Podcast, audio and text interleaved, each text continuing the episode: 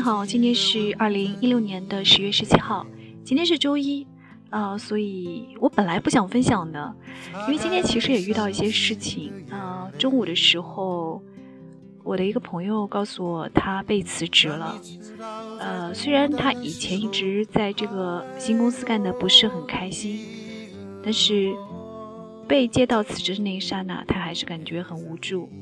所以在这个中午，我跟他待了差不多一个半小时的时间，嗯，我也试图用一些话去安慰他，但是毕竟我不是他，所以他心中的很多纠结、无助，嗯，对未来的茫然感，在那个当下，我并不能很快的去安慰到他，但是我当时说的一句话，好像给了他蛮大的启发。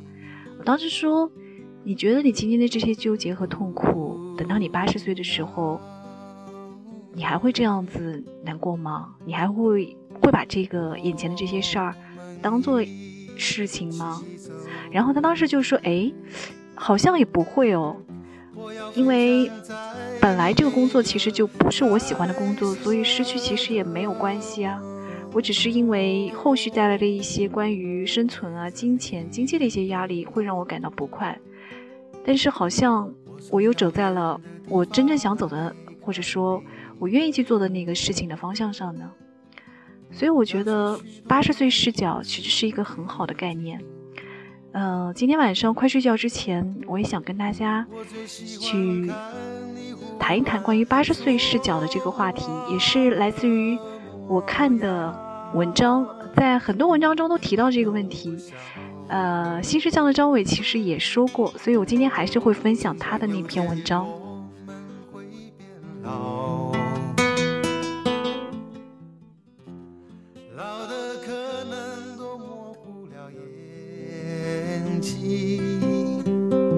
但是我要写出人间最美丽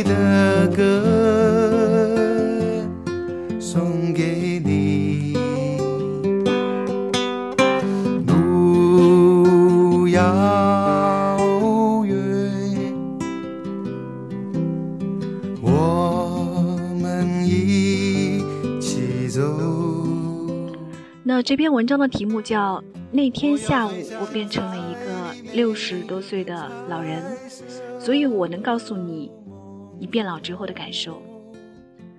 文章是怎么起来的呢？是因为那天是一个重阳节，所以呢，呃，作者本人呢就去有了一段临时变老的经历。嗯，是怎么回事呢？他是参加一个男装品牌的一个速写的一个活动，然后是给他一个化妆的装扮。他会从一个大概三十多岁的人一下子变成六十岁的样子。嗯，大家如果感兴趣的话，可以去看这篇文章，是来自于十月九号的这篇。嗯，会有一个这个前后的对比。那这篇这个对比呢，也会放在呃一篇杂志，就是《制制足》这个杂志的九月号上。名字叫做在衣服和身体之间加入时间的轮廓。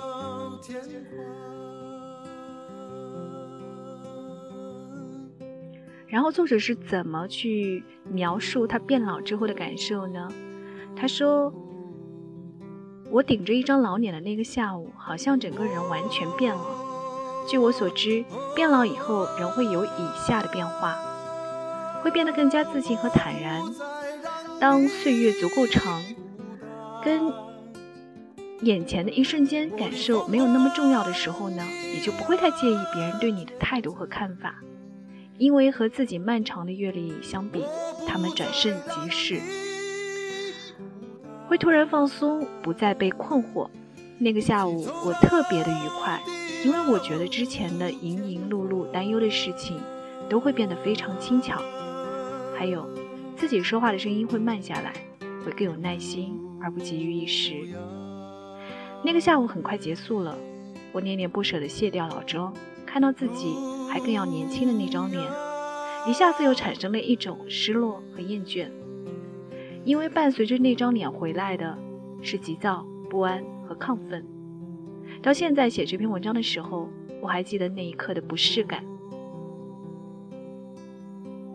就像小孩子期待成年一样急迫。有的时候我会渴望年老，而这一次的经历让我提前享受了其中的美妙。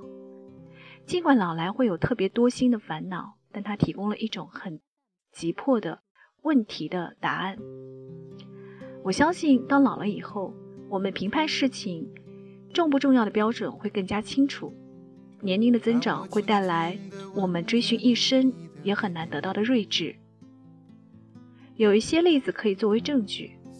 半年前，我推荐过一篇文章，叫《你看，你看岁月的脸》。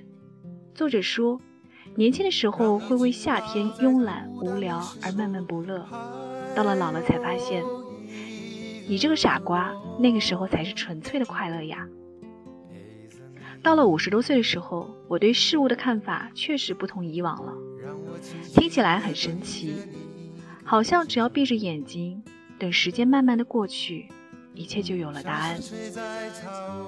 亚马逊创始人贝佐斯有一个著名的八十岁的假设，被当成很多人面临重大选择时候的一个解决方案。他说：“如果你知你不知道该怎么选，就想想自己八十岁的时候，回首往事，会因为做了那个选择而懊悔，还是因为没有做那个选择而懊悔呢？”这种感觉很奇妙。我们纠缠在每天以小时计算的时间里面，为那些影响一个月或者一年的因素而纠结痛苦。但假设你老了这个方法，一下子把时间跨度拉长到一生、几十年，甚至近百年。相比之下，一个月和一个星期的转瞬即逝，很多问题的答案，很多事情的重要程度，都立刻变得不同。要说许多的故事给你听。我最喜欢看你胡乱说话的模样，逗我笑。尽管有天我们。这个就是八十岁视角的一个出处的来源了，是来自于亚马逊的创始人贝佐斯的。嗯，我个人是觉得他是蛮好的一个视角，可以帮助你去看清很多事情。呃，有一种就是我们中国人的古话“一览众山小”的感觉，就是假设你已经爬到了那个山顶，你再回头看山脚下那个茫然无措的自己的时候。也许你会更释然一些，你会觉得当时的那些失落、看不清楚、呃茫然，都是微不足道的呢。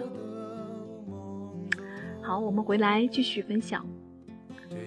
作者说，我在类似的杂志上看到过一段关于时间的说法：当我们七岁的时候，一年的时间就是我们人生的七分之一。显得格外重大，但随着我们慢慢长大，一年的这个时间在我们的生命历程中所占的比例越来越少。短期的效果的重要性在降低，长期效果的重要性在提高。大概这就是为什么少年会觉得漫长的一个暑假，而在老年看来呢，只是浮光一瞬而已。随着年龄的增长，时间变得越来越快了。日本的一档综艺节目里面，主持人的松子说过这样一句话：“你们虽然还年轻，但真的马上二十岁一转眼就过去了，一转眼三十几岁很吓人哦，超快的。今年的除夕夜到现在，我只感觉过了一个月左右而已。会想说，四月已经结束了，五月已经结束了吗？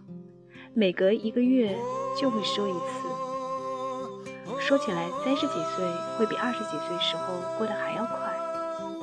三十几岁所过的十年，大概只是三个礼拜的印象。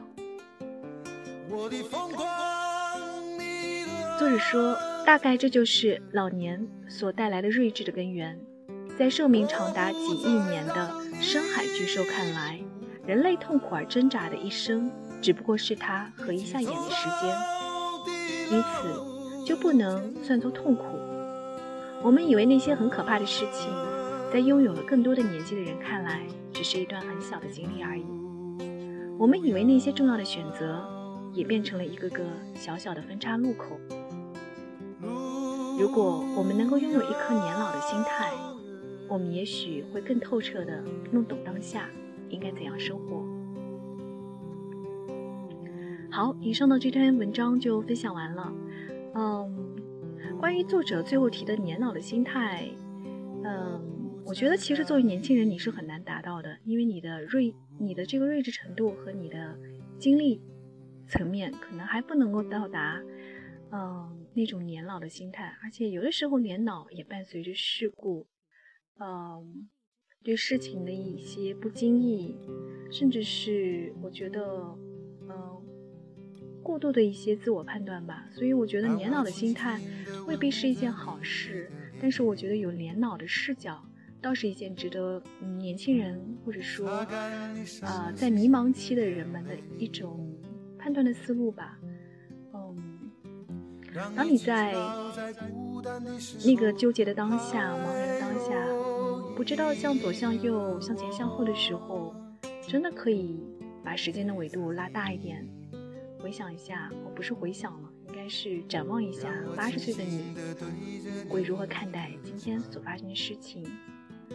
那我也想对于我的这位朋友讲，我觉得你的这个被辞职其实不是一件坏事，因为你今天已经明确的跟我说了你真正想做的事情，而且我记得我当时啊问你这是不是是你老了之后都想做的，你一辈子想做的事，我记得你给我的回答是很坚定的，所以我有的时候会觉得啊，人在错误的路上越走越远。其实，并不是一件很开心的事情呢。我觉得现在你正有一个新的起航，或者说一个新的方向，就是你终于走在了你自己认为的正确的路上。我希望你能够坚持下去，去追寻你真正的梦想，做你这辈子真正想做的事情。啊，把陈升的这首歌送给你，不再让你孤单。那我想对你说的是，不要害怕，也不要担心，眼前的一切都是暂时的，然后你也不会孤单。我希望的是，等到我们都八十岁的时候，去见证你梦想真正实现的那一刻。祝你成功。尽管有天我们会变老。老的可能都模糊了眼睛，但是我要写出人间最美丽